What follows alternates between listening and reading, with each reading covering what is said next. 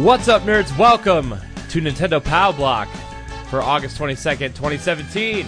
I'm one of your hosts, Corey Deering, and alongside me, as always, that chocolatey retro code, Edward Varnell.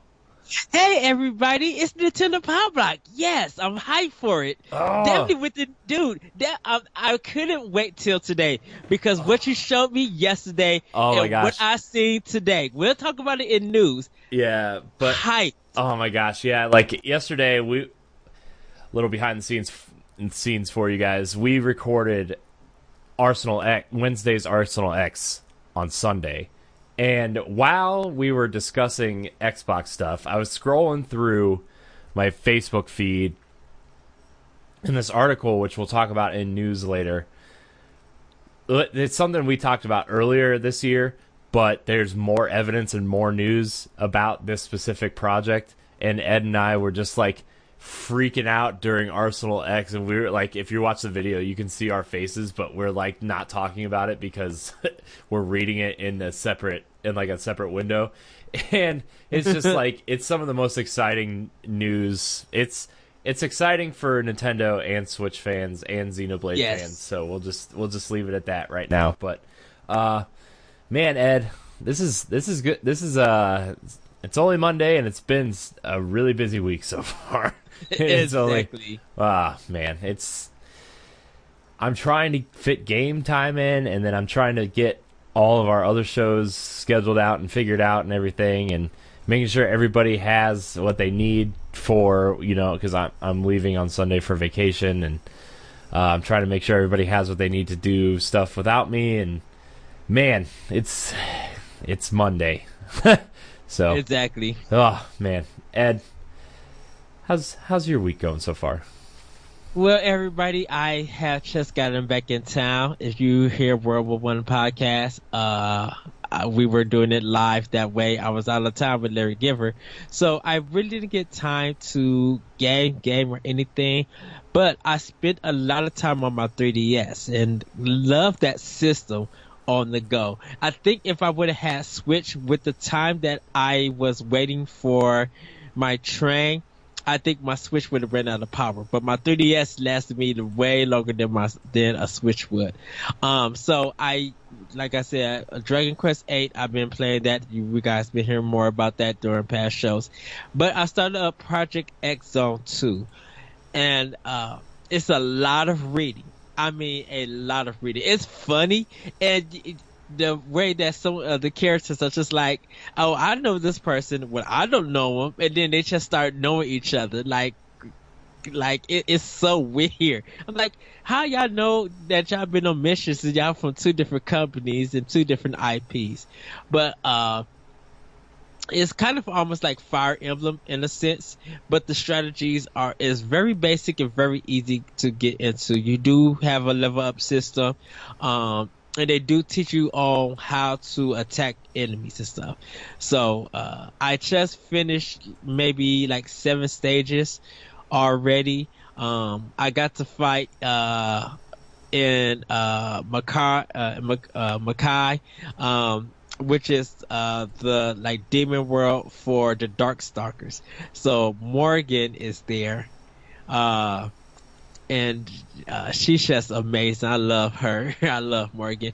Um, but I am getting a little bit further in that game, trying to find out what the story is. Like weird, crazy stuff is happening. Even, even Jill and Chris Redfield is in the game. And so it's just like, my goodness, they got uh. So I I believe it's Sega, Namco, I believe Tecmo, and uh and Capcom Yeah, in it. wow. So there's a lot of characters from different games and stuff. Phoenix Wright in is in there with uh Maya, uh, and it's just it's a really good game from different worlds. Uh, uh, Dot Hack is even in it. Oh wow! I was just like, wow. So, uh, but it's getting really fun. Um, really digging that game. Uh, I'm going to be trying to balance that also with, uh, with Dragon Quest 8. But, um, other systems, Uncharted, Gears of War 4, uh, Dev- uh, DMC, Devil May Cry, um, probably gonna hop into Titanfall 2. I know they got a new mode. Uh, so I do want to try that out. And Gears of War, I want to go back to. Uh, but Corey has gotten me into Horizon, and I'm ready to pop that game back in and finish it. So, uh, I know he's been trying to get platinum, get the trophies and stuff. And boss, I support you. Go get those trophies. Yes. uh, but uh, I'm ready to finish the game. Kind of want to do the new story mode for it, and then when I finish Horizon, um, I'll be jumping back into Final Fantasy 12 uh, HD. But I'm getting ready for Paper Mario Color Splash and Tokyo Mirage Session, uh, and Star Fox Star Fox Zero. I'm ready to get back into my Wii U and like really finish some Nintendo games. Yeah, Nintendo games. Uh, yeah. I mean, like you said, I've been playing Horizon kind of nonstop the last, I don't know, two or three weeks. I'm trying really hard to just. I want to do everything in that game because I think we're going to do a special uh, Nerds Gone Platinum POW Block crossover to discuss Zelda versus Horizon and kind of talk about what both games can learn from each other and how mm. like each game can learn from each other and evolve in a way that would benefit everyone. Because uh, you know, I think Zelda could learn some things from Horizon, but I think Horizon could take some elements from Zelda as well and like really nail down like the cauldrons are cool ideas. Like, uh, yes, I I think they're trying to be dungeons for Zelda, but they're they're really just kind of linear paths that don't have any like puzzle elements or anything to them. Uh, you know, it's just a lot of walking up to things, hitting switches to open a door, and then kill the enemies behind the door, which you know is is fine. But like in the next in the next game, like if they could make a cauldron with Zelda style puzzles in it, and like you know really really buckled like double down on the Zelda aspect of Horizon, like you know that that game could be really different and in a better way if they added puzzles to those cauldrons. You know, could, yeah. I mean, it's cool that they're a different aesthetic than the open world because you know you're going into this technological minefield instead of you know this abandoned wasteland of uh, of Earth. You know, you're actually in like a building and stuff, which is cool. Uh, but to change it up more, I think they could really take some some aspects of, of what makes Zelda great and and apply them to the cauldrons because I think that I I think the cauldrons are in, some of the most interesting parts of that game in terms of the storytelling, but yeah. in in terms of just like navigating through it, it's just like it's it's, it's okay. Uh, but and I, they didn't and they don't have many of them. In no, there's only there's only like six or seven of them, I think. Yeah. Uh, but they are nowhere near as long as like old school Zelda dungeons. Uh, I would almost say they're not even as long as the Divine Beasts in Breath of the Wild. They're they're pretty small spaces that you navigate. I mean, they they they're large spaces, but it's it's really linear, and you can get through them in about 15 minutes, and it's not uh, it's not a Zelda dungeon by any stretch. But like, it's it's a cool idea. I I just hope yes. that like the next game they they evolve because you got you got to remember this is Guerrilla's first real chance at making something other than Killzone, you know, and and they they nailed it for the most part. It's a good it's a good game. Like it's a great yes, game, but definitely uh, agree. At the at the same time, like if they can and if they can make Aloy control a little bit better, uh, lose the stupid resource system, uh, or and fix the drop rate. Because the thing about it is, is that you need some resources to get to buy certain equipment.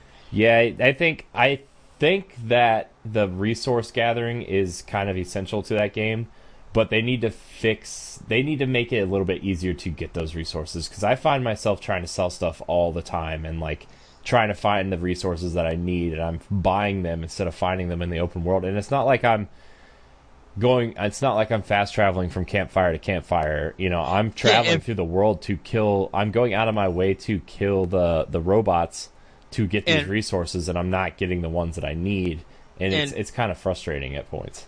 And yeah, that fast travel needs to be fixed too. You got to buy a piece. You got to buy something to do fast travel. I'm like, that sucks. I'm like, well, there's we they, you get an infinite one later that I think they patched in afterwards, like it's just an infinite travel one, and I think that they're going to address that in the second game. I, I, if they don't, that would be a huge oversight because they already patched in a step to you know take that away. You know that you can buy a infinite fast travel thing for like I don't know a thousand metal shards, uh, but yeah, I I do agree. I think I think it was a little bit ridiculous that you were you limited your fast travel by having to purchase these these fast travel packs, and it's like right. That's kind of that's that's kind of obnoxious. Uh, but I mean, they did patch that in, and it, it then I ended up the first thing I did was was buy the uh, infinite fast travel Infinite pack. one. Yeah. Uh, then yeah, then I gotta try to buy one. I know for me, uh, I what I really liked about it was taking over the towers and then the villagers come in. Um, I like kind of that stealth and hunting. Uh, so when they used to come into the grass, I would just be able to kill them easy or just headshot them uh, real quick. Uh, and I think there's one mission, uh, one of them, I did everything with them not even seeing me, just like like killing them stealthily. Um, so uh, yeah, uh, I I could see I can't wait for Horizon Two, and I think that's going to probably be within three years that they'll announce it. Yeah, I think I I honestly think it actually might be a PS4 or a PS5 launch title if they do end up making an, another console. Like, I think that that's going to be a game that they launch with the system to try to sell it. Uh, I think it's too late in the life cycle right now to get another one unless they get it out in two years, which I doubt because I think, you know, they they you know, God of War is too similar of a game, at, at, like visually right now. You know, it's too, Uh-huh. too similar of a game. Uh, Days Gone, they want to push, and it's uh, looks to be similar ish, you know, open world action RPG style style thing. And then you got uh, Death Stranding coming. You have, you know, I th- I think Sony has too many options on its plate to push a sequel t- for Horizon in the next few years. So I see Horizon Two really being a launch title for their next console. Uh, Then, uh, in the meantime, I think give Guerrilla Games the order. I think give them the sequel to do it. Mm, To to to fill to fill in, I think to fill in like the the when the life cycle of the PlayStation Four is about to end. I say you know. It is kind of um like take what take the problems and fix it and then release it so that when PlayStation Five come out they'll have uh they'll have um, Horizon ready, t- Horizon Two ready to go. Because I know that I mean PlayStation Five is too far ahead for them to be working on Part Two to have that ready for a launch title. Yeah. Um, but, anyways, Horizon is. If you own a PS4, I think Horizon is one of maybe three must-have exclusives for for PS4 right now. I think. I think it's that good. I think it is. I think it's the game to sell PS4 right now. Uh, Yes. you know it is. It is Sony's. It is Sony's flagship game. I'm. I'm sorry. Like in, in my mind, Horizon is Sony's flagship ship game. Uh, the other two exclusives, I would say, like in terms of big retail boxed copies, you know, I really liked Infamous Second Son. I think that game is severely underrated, and Mm-hmm. uh, you know, I didn't really, I didn't play Infamous one or two, but I really liked Second Son a lot, and I know First Light was really good too. Uh, and that's, I think that's just a twenty dollar expansion. yeah. and you know bloodborne i think are the three games that are the must-haves for sony uh, You know. You know what I. I, I, I Horizon. I agree with you. I still think Uncharted Four and I still think The Last Guardian are the three games on the PlayStation Four. I don't think Bloodborne is see is if that- somebody's is if if somebody's gonna say like yeah i i still can't back uncharted 4 as like something that i would recommend to somebody. If you're gonna get a game like that i would say rise of the tomb raider at this mm-hmm. point. Well, well, yeah, but uh, Uncharted Four graphically looks more impressive than Horizon.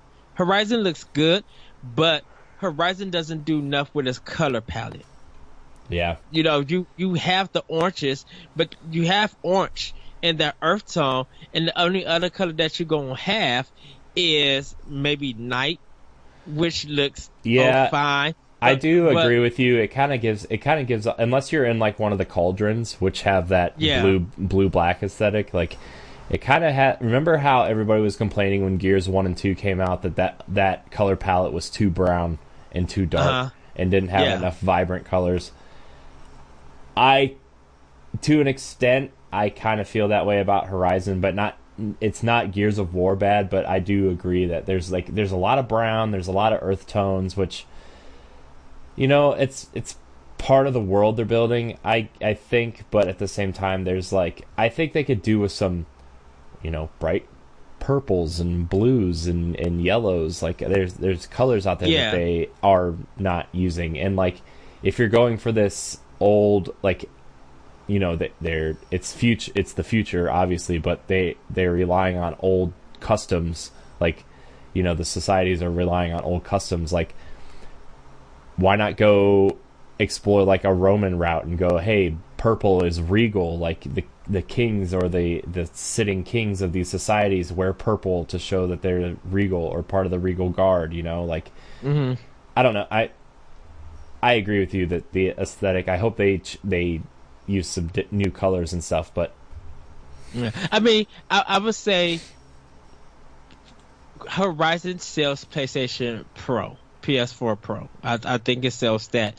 Uncharted does more than Bloodborne, and also with its color palette and some some scenes and stuff. So that's why I I, I mean.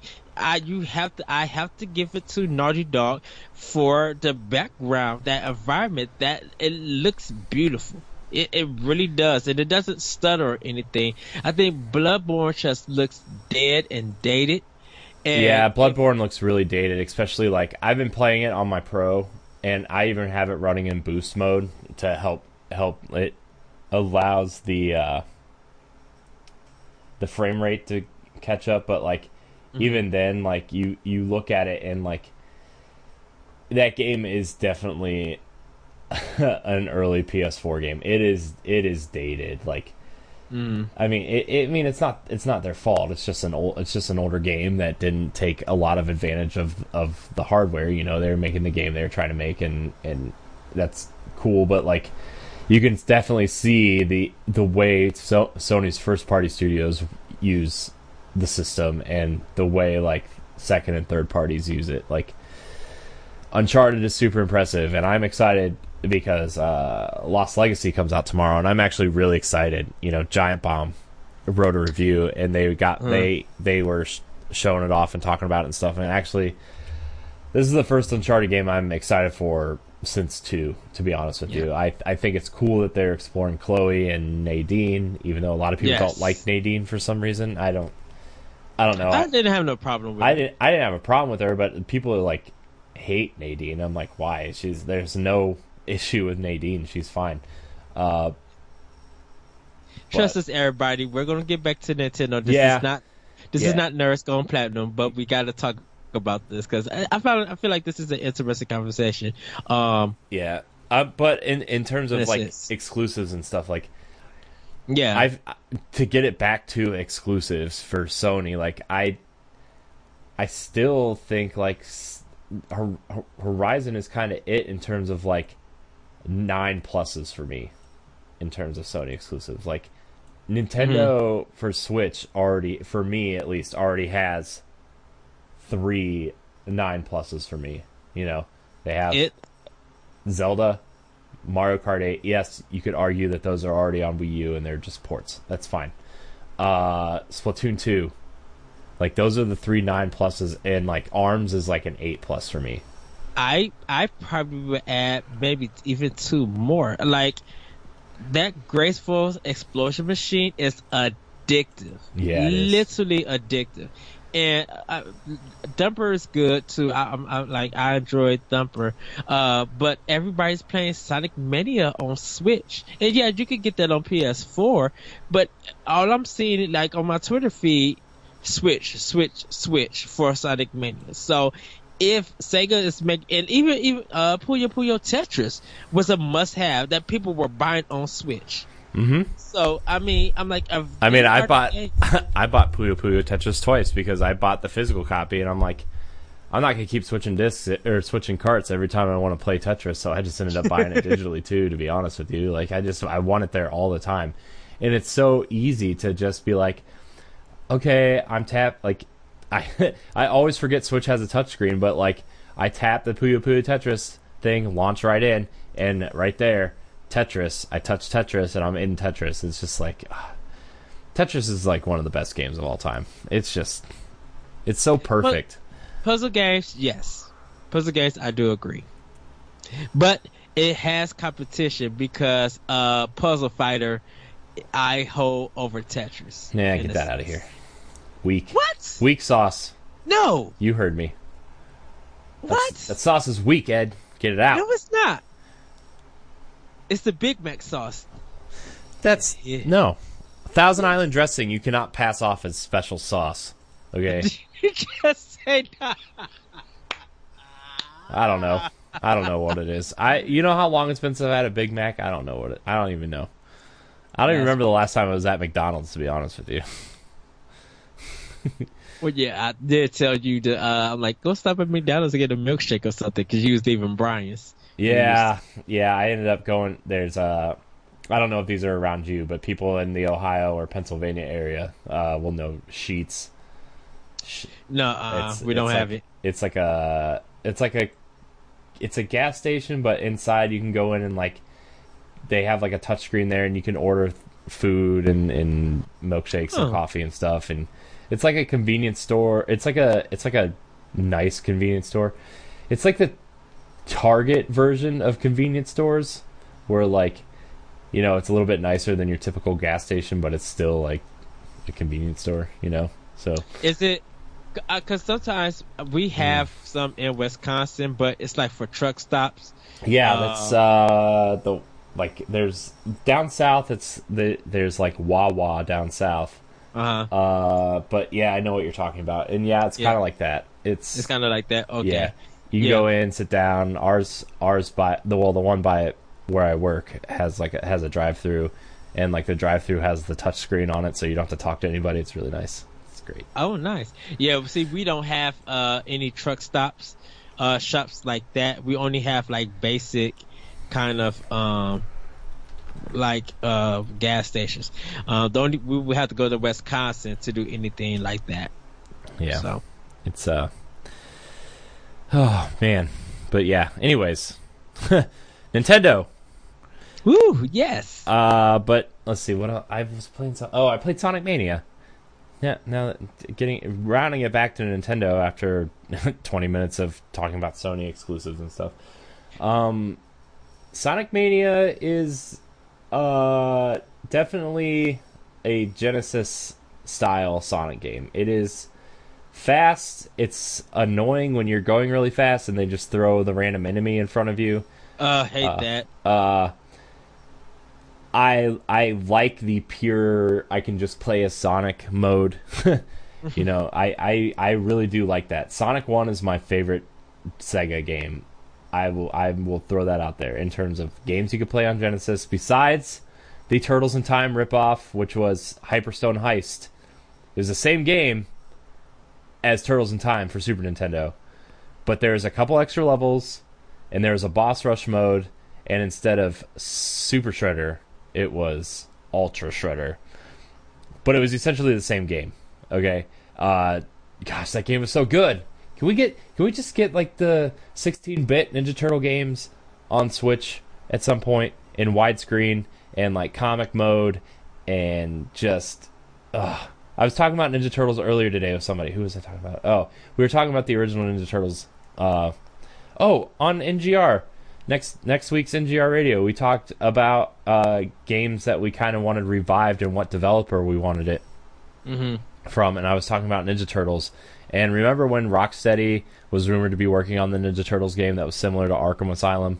Yeah. Uh, that's what we were talking about. But Uh, but plat but platinum did it because I guess uh, Activision had the uh, yeah, rights to it. stupid Activision. I'm sorry, Activision is.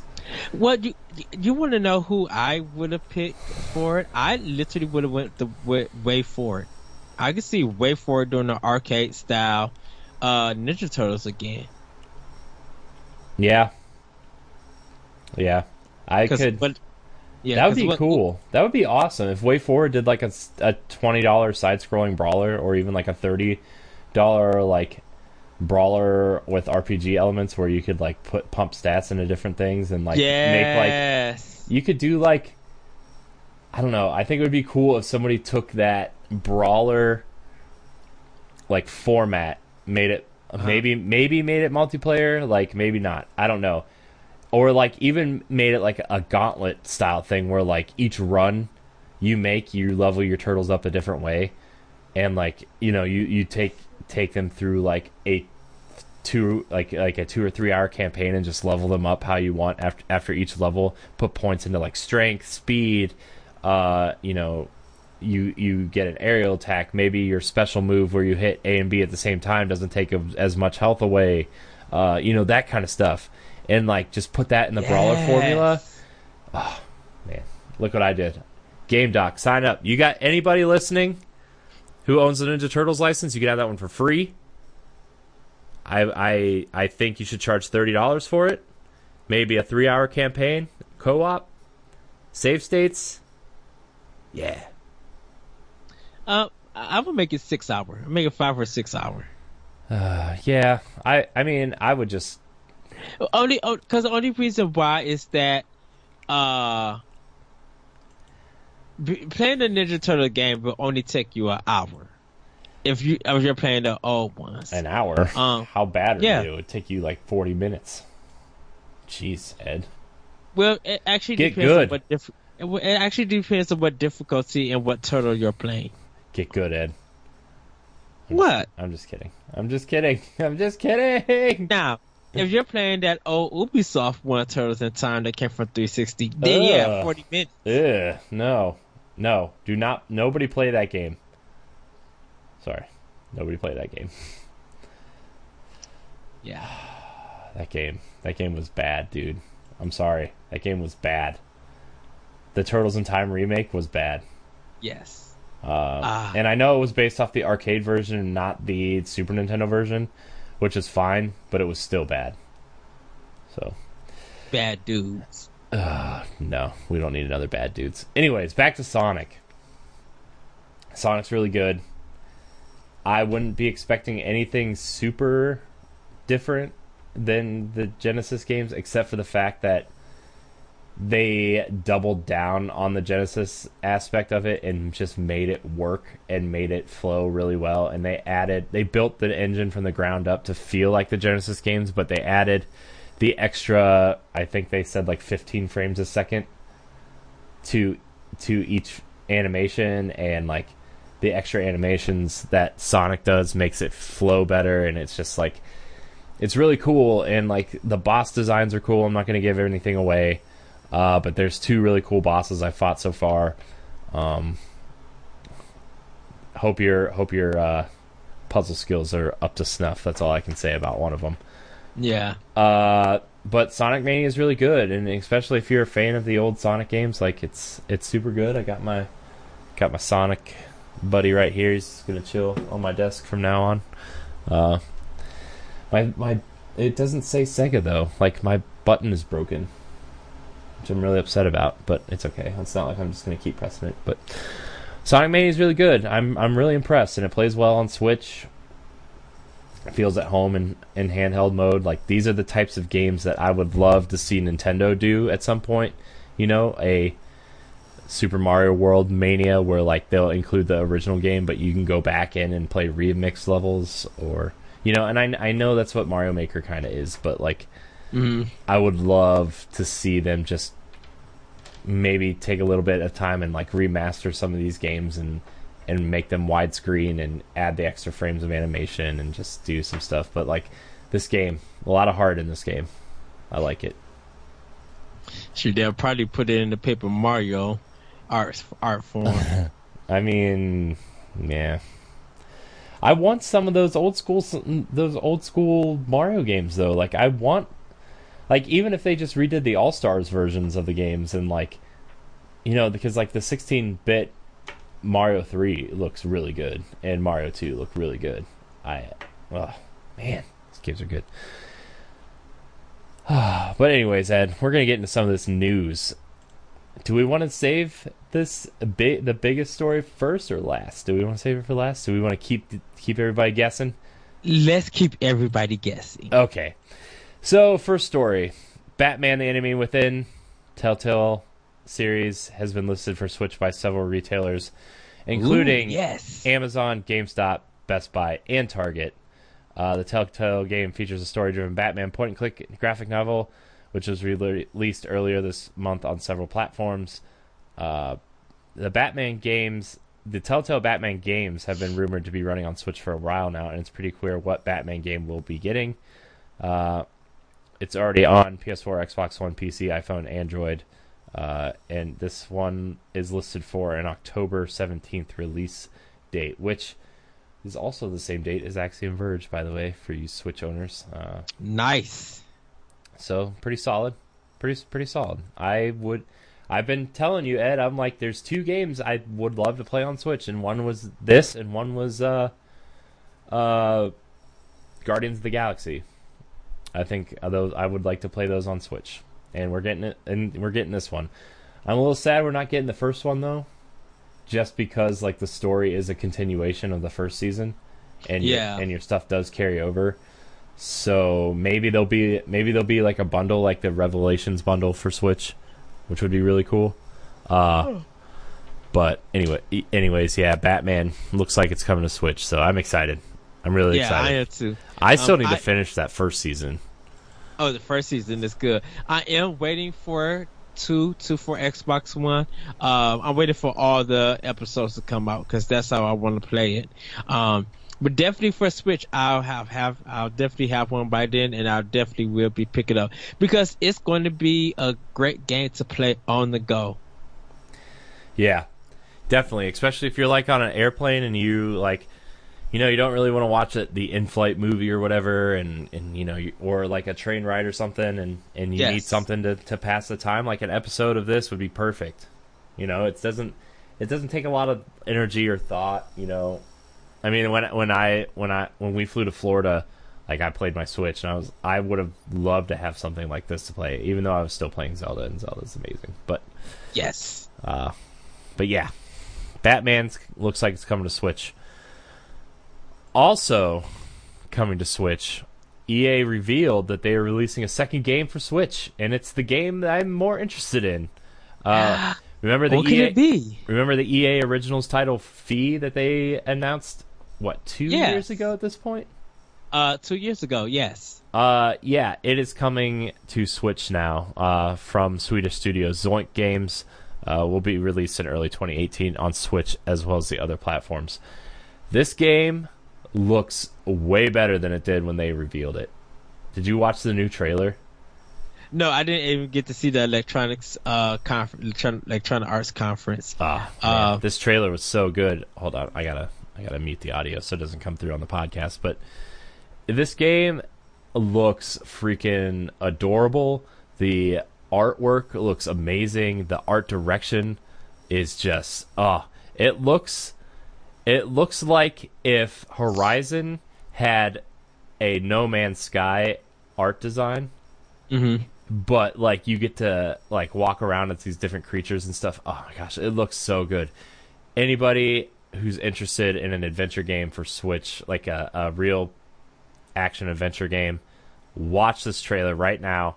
Uh, it, I I had no interest in this game before today, and now I'm watching this trailer, and it's like at the top of my list of third party games I want on Switch. Well, I know for me, uh, it looks it looked very interesting at E3, but I was kind of disappointed that EA didn't really show more of it last year at E3, and like they kind of went silent. So, uh, but it looked like they probably was working on new visuals and probably uh, expanded the game and you know probably getting performances uh, of it better. Hopefully, there is an interview that comes out and he tells why it took long. Uh, but yeah, I agree with you, Corey. It looks very beautiful. Mm-hmm. Yeah, it's it it's gonna be it's gonna be good. I feel like it's gonna be no less than good. I think it's gonna be better than Unraveled, uh, the their first kind of foray into the EA Originals thing uh, with Yarny. Uh, so yes, Fe looks good. I'm excited. All right, Ed. Arms, the uh, Japanese Arms Twitter page has teased a new fighter set to join Ooh. the game uh, in the in probably the free update coming at the beginning of the month. Uh, they've already announced that all content and fighters are all going to be free for this game uh, Yes. for the next year, and people have uh, uh, recently unearthed a leak showing that there are at least nine unannounced fighters, and this would be one of them. Uh, one to coincide for every month for the rest of the rest of the free DLC period. So Uh-huh. uh, I'm pretty pretty pumped. I I I think Arms, even though it sold well, I still feel like it's one of Nintendo's stronger new IPs in recent years. Uh, uh, it's really good. It's a really strong fighting game. I I I really like Arms, and if I had more time, like I would definitely be playing Arms just as much as everything else I play on Switch. It is it is really good. I actually think I like Arms more than Splatoon, to be honest with you. Uh, really? Even though even though I love Splatoon, I've played it before. You know, it's it's Splatoon, right? It's it's you know, you play the maps, you cover the maps, and you customize your character. And even though it's got deep customization mechanics this time around, like there's something about Arms, man, that's super charming and super fun. And Huh. and I I like Arms a lot. You know, I I it's like a fighting game I can really get into. Yeah, I, when I tried the uh, demo of it, I was kind of hooked. I'm like, yeah, this is a game that I definitely got to learn. Uh, it, it yeah, it looks really good.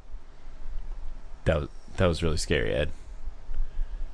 My my the game room door just opened Uh-oh. just opened by itself. There's a oh, ghost. Oh wow! There's a ghost in here. Oh no! That was really creepy, dude. It was shut like all the way. Now it's open like this far.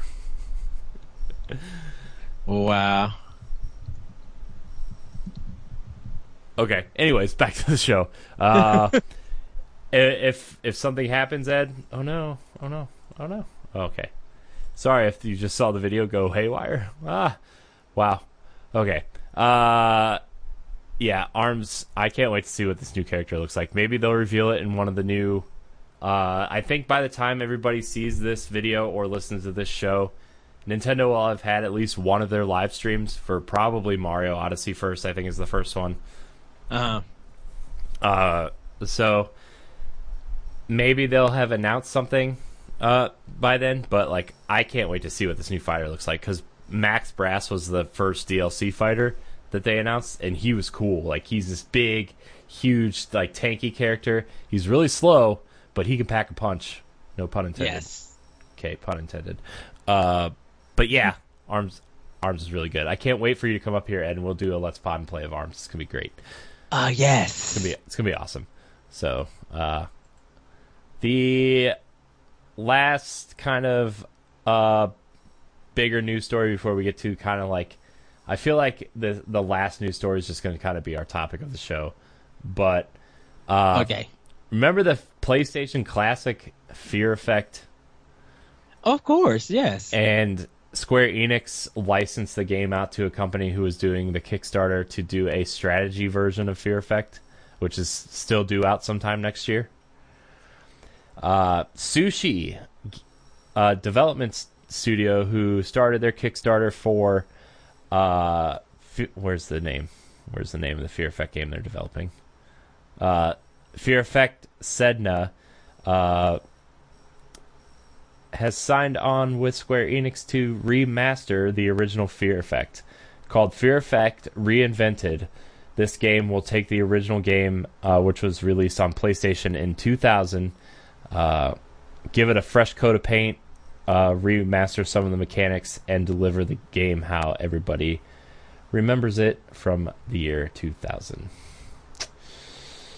Mm. Interesting. Yes. This game, I'm not going to lie, I was at the right age at the right time for this game, and the marketing around this game was very, we'll say, persuasive with its female leads. And they Uh-huh. were very friendly with each other. We'll just put it that way.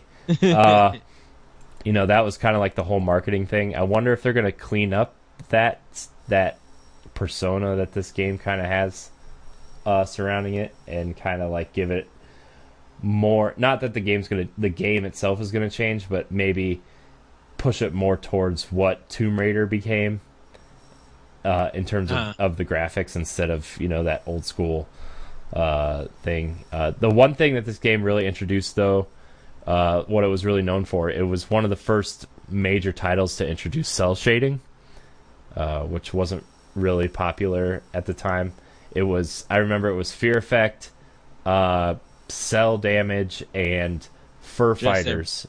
Jet Set Radio. Yeah, uh, I think Jet Set Radio came out after this though, uh, but those three game those three games were like the first major games to like really experiment with cel shading, and then Uh, and then Jet Set just went off the walls with their cel shading, which I would love a remastered Jet Set Radio for Switch. Just saying. then, then Wind Waker snatched all the crowns yeah. because people who was watching it thought that it was a cartoon. Yeah, because then Nintendo's like, "Oh, that's cute. We can do it right," and then they just went off and did it. so I'm and I'm not gonna play Wind Waker in this in everybody's household. yeah, I know, right? And Wind Waker.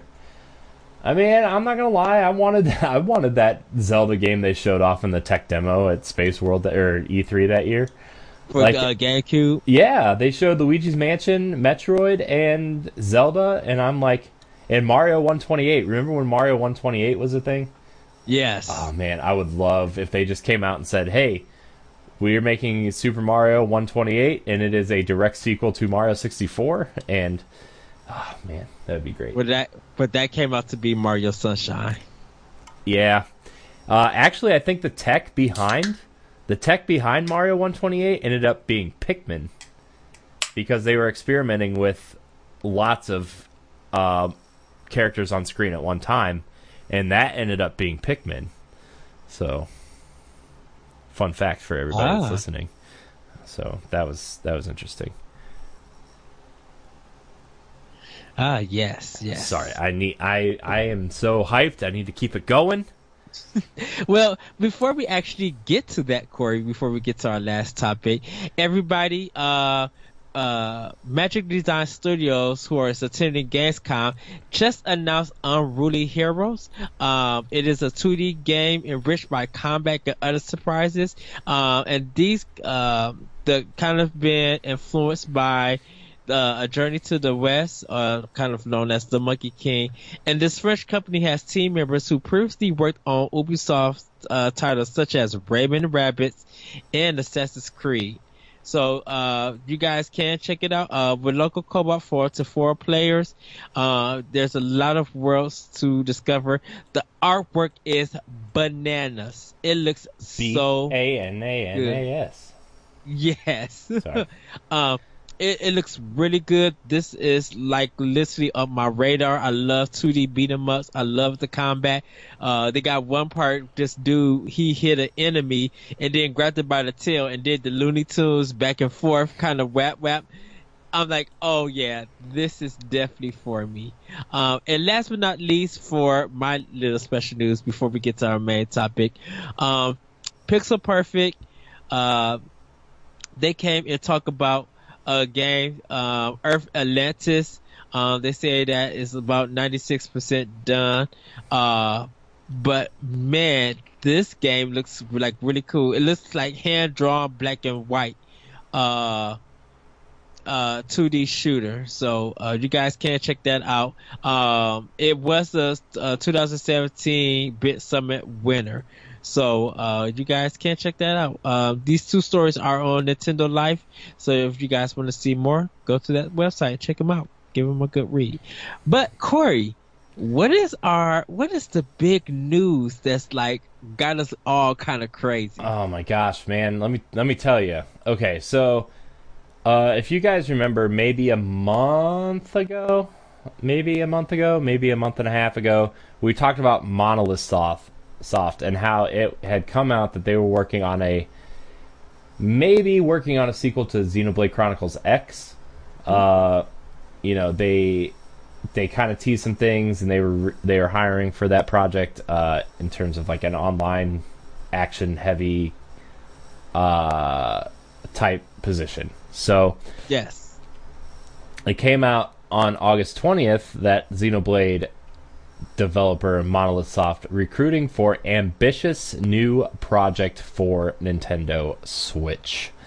Uh, Xenoblade developer Monolith Soft is looking to hire a wave of new staffers as it shifts gears to a new project. On its newly refreshed website, the company says it's planning on it's planning an ambitious project different from Monolith's brand image. Monolith is recruiting s- staff who can take on the challenging or take on the challenge with them of releasing a title to for a global market. Monolith is hiring for the following positions: designers, uh, character modeler, map modeler, in-game animator, technical artist, main character designer, concept artist, programmer, character control programmer, uh, for action, uh, system and framework pro- programmer for action, planner for action, management support, uh, project manager, specifically keyed towards online components and action RPGs. And then it shows two or three, or it shows three or four images of concept art uh, that they plan for their project, and it looks like they are aiming for an online action RPG.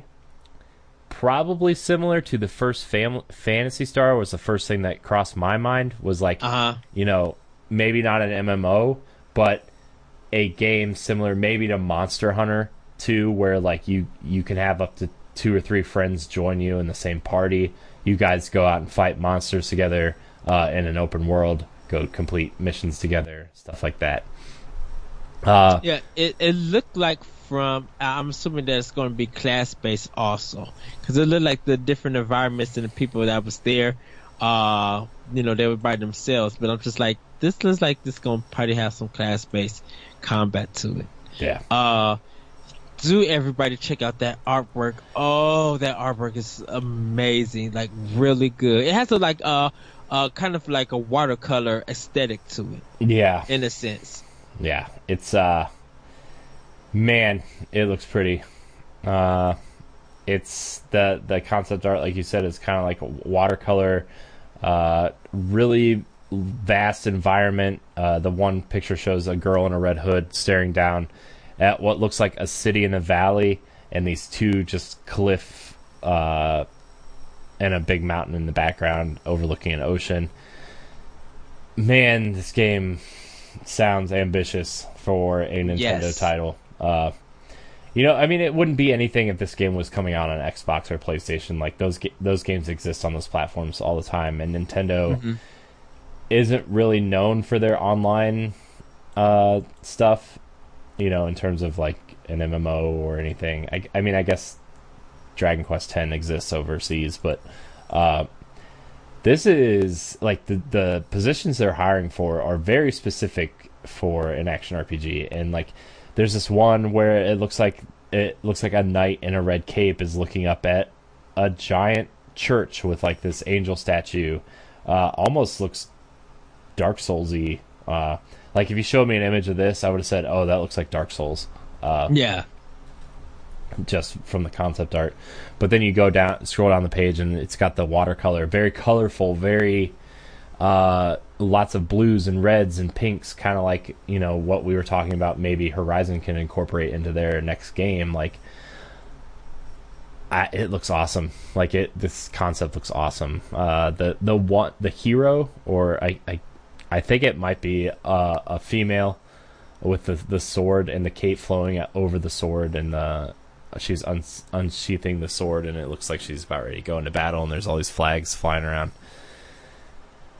I mean, we we talk awfully highly about Monolith on the show, and we Yes. talk awfully highly on Xenoblade, uh, especially Xenoblade X, uh, and how big that world looked. And like, you know, we talk a lot about Xenoblade Chronicles Two, and how that game looks like it should not be running on this hardware. You know, it's it's got that the like even though the characters look very se- kind of cel shaded and cartoony, the, Uh-huh. the world itself looks very real. Like the grass flowing, the mountains. Like you saw the monster. You, you remember that first trailer? It looked like a mountain in the background, and we watched it again, and it was actually a monster moving across the background of the Yes. of the world.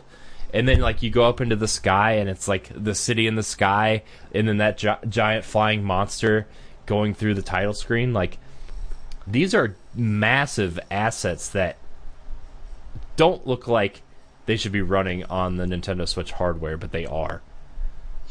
Yes, Eh. like I, we had to relook at that trailer like many times, and I'm probably going to even do it even after the show, uh, because goodness, Mon- you know, Monolith Soft is known for a lot of their RPGs, and plus with them working on the uh, Legend of Zelda Breath of the Wild, so I think Breath of the Wild has inspired them, and they're probably going to be taking some things from it to make that kind of game, that open world MMO style game. Mm-hmm. And they know. I mean, Monolith knows their way around how to build an open world. They, I mean, granted, they helped Nintendo build Breath of the Wild's open world. Like, they know how to do it. And like, oh man, if they can just do another another awesome big game for Switch, and oh man, like. If Monolith puts three games on Switch, because I think what started the conversation was uh, there was a quote that they were going to try to port Xenoblade X over after they were done with two, Uh, which would be awesome because I would I would love that. And then that spawned the conversation. The next episode, that an article came out that said they were looking to to maybe make a direct sequel to X, and now we're we're seeing more of that, and it's just ah ah. I yeah. I would love, I would love for them to fix some things in X and then bring it over to uh Switch. Mm-hmm. Yeah, definitely. I I would I would just I would love to play X on the go and like I know we're getting to but I think the Xenoblade proper series and the Xenoblade X and whatever that series is going to be are really two distinct series. They're two separate series that just happen to take place in the same world. Uh you know, I would love to see X make its way over. Oh. Oh, it's so good Yeah, because Yeah. like I feel like X is more about the world and like you hunting things in the world, whereas Xenoblade One and probably Xenoblade Two are more about the story they're trying to tell. uh huh.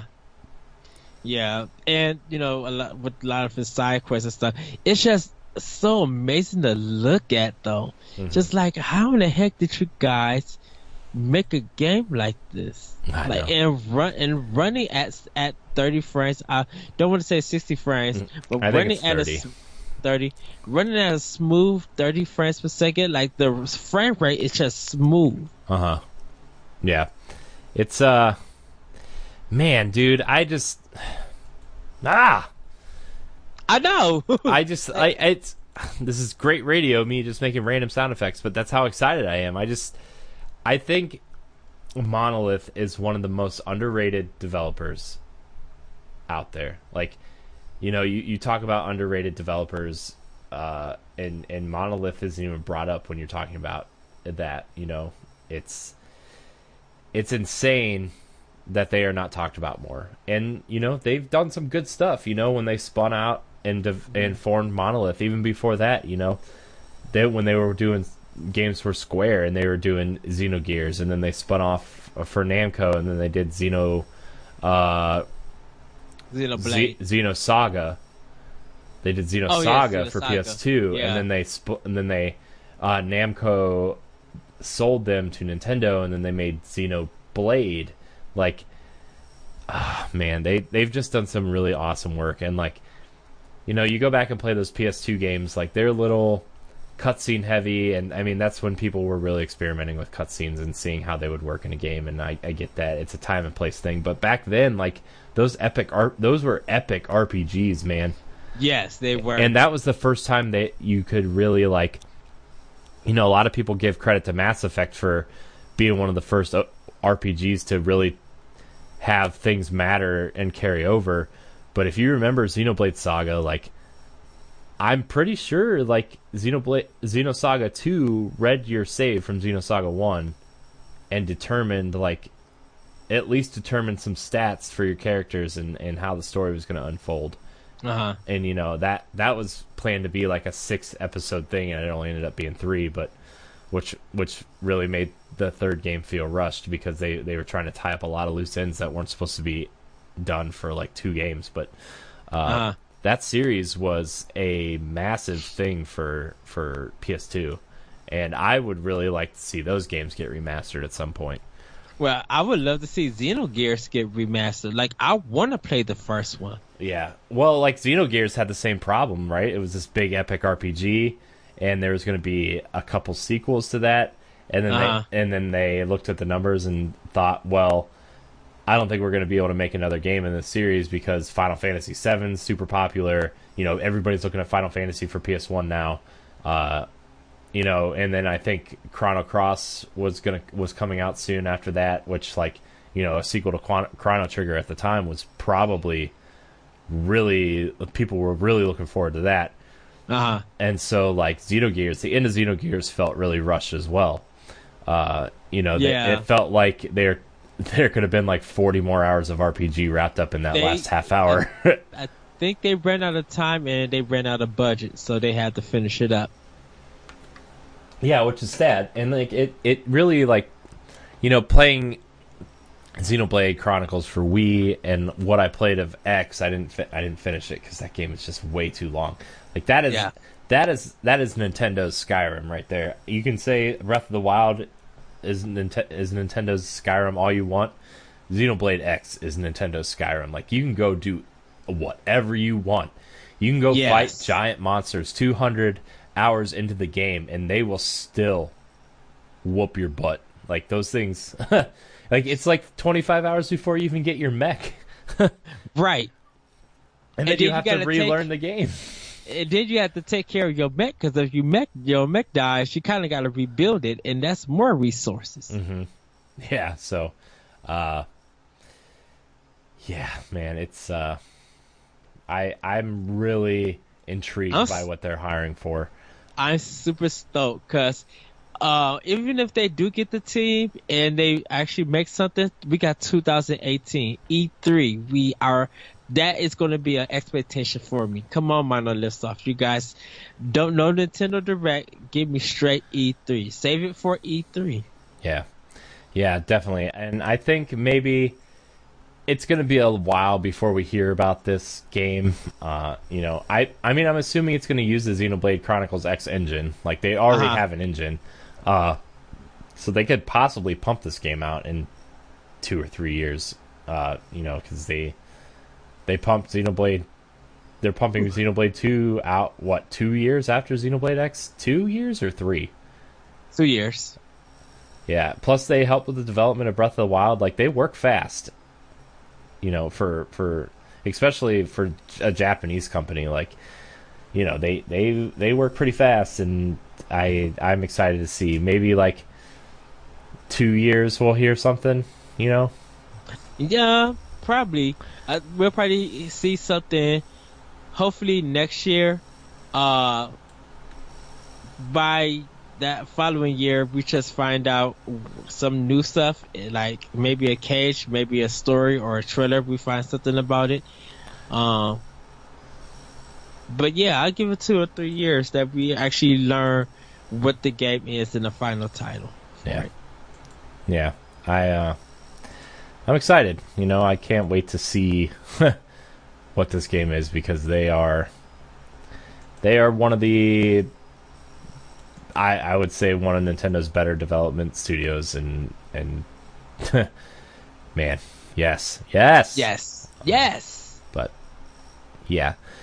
Uh, anything else we we want to talk about before we wrap up this episode? Uh, I mean, I, we could always talk about we could always talk for hours about Nintendo, but Right. this, is, this is a podcast, and we understand we don't want to take up all of your time. But uh, we yeah. love you guys. I know we love you guys. Plus, you know we've we've got a lot to work on this weekend. We've got man. See, with me going on vacation, Ed and I are, are still recording next week's Monday or Tuesday and Friday episodes, but we are recording them in advance, so we're doing du- double duty this week for Nintendo. yes, so. we are. Not that Yes. not that I can't always talk about Nintendo, but you know, we we are working on some things. We're going to be taking your questions later this week uh, for all listener questions since we haven't really gotten to a, a question block in a while. Yes. And then um, we do have a Nintendo 64 episode list to make. Yeah. So, uh, get Uh, your list together. Let's get that. Let's get because you know what else I want to talk about that episode too, and it'll be probably be a topic that we'll talk about after we name our list of games. I want Yes. I want to talk about if Nintendo will have the balls to make a deal with Microsoft to get some of those rare games. I want Oh yes. I want Yes. I want to see if they will do that or if they'll make a deal with Disney to get Rogue Squadron or or something like that. Like I want to I want to talk about if Nintendo is willing to make the deals even if Well- we even if the even if the N64 is a hundred dollars, like you know, or 120 with four controllers, you know, like I want to know if they're going to go make those deals. Disney would be easier because of that 3DS adventure, that 3DS game that came out, that Nintendo published, that Disney kind of art game, Oh, the 3DS? uh, the art studio, that art studio, and then Art it was Academy, like Art Academy, Disney Art Academy is what it was. that one, and then there was one where you were able to go to the uh, um, the kingdom, the Magic Kingdom, Right. and explore all around it. Right. So, like Nintendo got some good stuff with Disney. So Mhm. that Star Wars for the that Star Wars Rogue Squadron or whatever, um, Yeah, th- that shouldn't be too hard. I wouldn't. Rare tho- I mean, I rare wouldn't- those, I'm more. I'm more interested in the rare Microsoft deal. Uh, GameCube is where I would really want them to make that deal with Disney and get Rogue Squadron 2 on there. oh yeah, Because that game was the reason I bought a GameCube at launch. I mean, like, I was going to buy GameCube at launch anyway Mm-hmm. because it's Nintendo. But, you know, that game. I think the three games I bought at launch were, were Luigi's Mansion, Tony Hawk 3, and Rogue Squadron. were the three games. Uh, uh, well, it, uh, and I wonder what would EA say about it. Mm-hmm. But Disney has the final say, so EA don't can't say nothing about it. Disney has the final say. Yeah, expect. I mean, like I know EA has a license on new Star Wars games, but this is a like just a re-release type situation. So Yeah, I, but I do wonder if who was the development studio? Factor Five behind. Factor Five. Yeah, I wonder if they have any rights still in there somewhere because they developed the game. But I mean, that's something we could talk about on that episode. Um, but anyways, I think I think that's gonna wrap our show. Ed, I'm super excited because I get to be at the Nintendo World Store in less in in a week. I'm gonna buy one of those stupid rabbits. It's gonna be awesome. I'm gonna set my Luigi rabbit right next to my Sonic statue. This is gonna be like the desk of awful toys. uh, not that Sonic's awful, are you, buddy? You just you just had a bad run. Till now, Sonic Mania is good. Sonic Forces doesn't look great, but anyways. Uh, yeah, this is Nintendo POW Block. You can find Nintendo POW Block every Tuesday and Friday at 10 a.m. on our YouTube page. Uh, like, subscribe, and share there. Or if you can take us with you on your podcast service of choice. POW Block is now on Stitcher. So I'm proud to say that we are now on Stitcher. Uh, it it the NGR uh, you have to search for NGR Radio on Stitcher, but Stitcher now allows one entity to have multiple podcasts. So I'm working on getting Arsenal X and Nerds Gone Platinum out there as well. I'm waiting uh, for the. You can only submit us another podcast like one at a time until it's approved. then you can uh, do the next one. I'm working on getting those ones up there as well. But now under the NGR Radio, I guess station on Stitcher, you can find POW Block there now too. So um, Yeah, I, really, I was looking at Stitcher for optional opinion, and I didn't, I didn't jump the gun yet. You sh- you should because uh, a lot of people actually listen to at least they listen to NGR on Stitcher. Uh, I know Todd Oxtra uses Stitcher for his podcasts. Um, Okay. so, uh, anyways, Ed, where can we find you? You guys can find me on Twitter at that retro code. You can hear my podcast, Optional Opinion, on SoundCloud, iTunes, Google Play, the Anomalous Radio Network.podbean.com, and other of your, favorite podcast apps that you guys can find.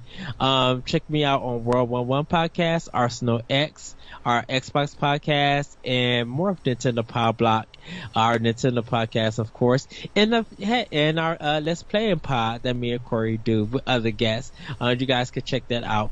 Also, I have some writing up on, I have a new blog up on ngrradio.com, so you guys can check that out. Uh, you guys can read Skirmish Frogs. Uh, I have a series called The Moment, uh, so at skirmishfrogs.com, and also optional opinion blogs on IGN.com under anime, E-N-I-M-E.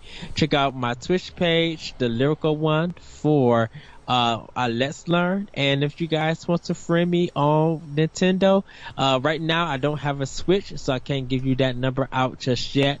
Uh, but if you still got a Wii U, optional opinion, uh, big letters, all one word. And, uh, I still, I'm sorry everybody, I will be posting my 3DS, uh, code if you guys need it. Check out, check out the Nintendo POW Block, uh, Facebook page. It will be up there. So, guys can check it out by the time this episode drops. Yes. Yes. Yes. Uh, you can find me on NGR Radio every Monday at 10, Arsenal X with Ed, World 1 1. Uh, let's see. And think- and Jesse, everybody. yeah, Jesse. Yeah. Yeah. Uh, you can find me at Corey HD on Instagram. You can find me at Corey HD on Twitch. Thanks to Larry, you can find me at Corey and UHD on Twitter. Uh, because somebody already has Corey and HD. Jerk. I'm just kidding. I'm sure he's a nice fellow, but he's only tweeted three times in the last like seven years, and I want that Twitter handle. Uh, you can find all of our content on ngrradio.com. Uh, I will be writing a bunch of reviews and stuff. Uh, finally, when I'm on vacation, I'm excited. Uh, you know, you can. I don't know if they're going to be reviews or more of just opinion pieces, um, but you can find them. I'm. I'm fin- I finished my Zelda one. I'm just waiting to post it uh, because I want to post it with my Horizon because I think I want to do a comparison piece and have like, you know, a Monday, Wednesday, Friday release of those that content because I want to compare them and how they will forever be intertwined. Uh, but yeah, look forward to that stuff. I will also be reviewing Mario Rabbids Kingdom Battle while I'm on vacation because I will be getting that game. Yes. Um, and I will be picking up uh the Uncharted. Uh, but I can't uh, due to uh something that came up. I wouldn't. I won't be able to get it this week. But I am going to try to pick it up um next week, so you guys will be able to check out that review. Um, I'm going to try to do my best to power through it. Uh.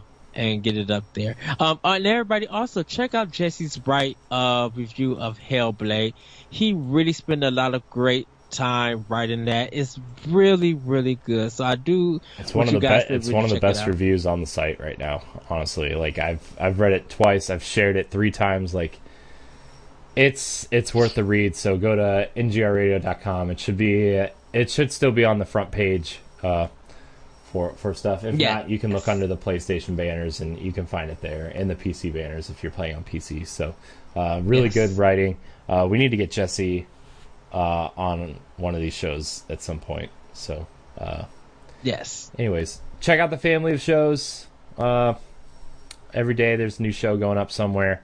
Uh, I'm excited because Matt is working on getting Matt and the B Flats on to NGR Radio as a partner show. So uh, What? I'm excited. Cool. I'm excited, and uh, show that I really kind of want to shout out to real quick too before we get going. Nerd Noise Radio.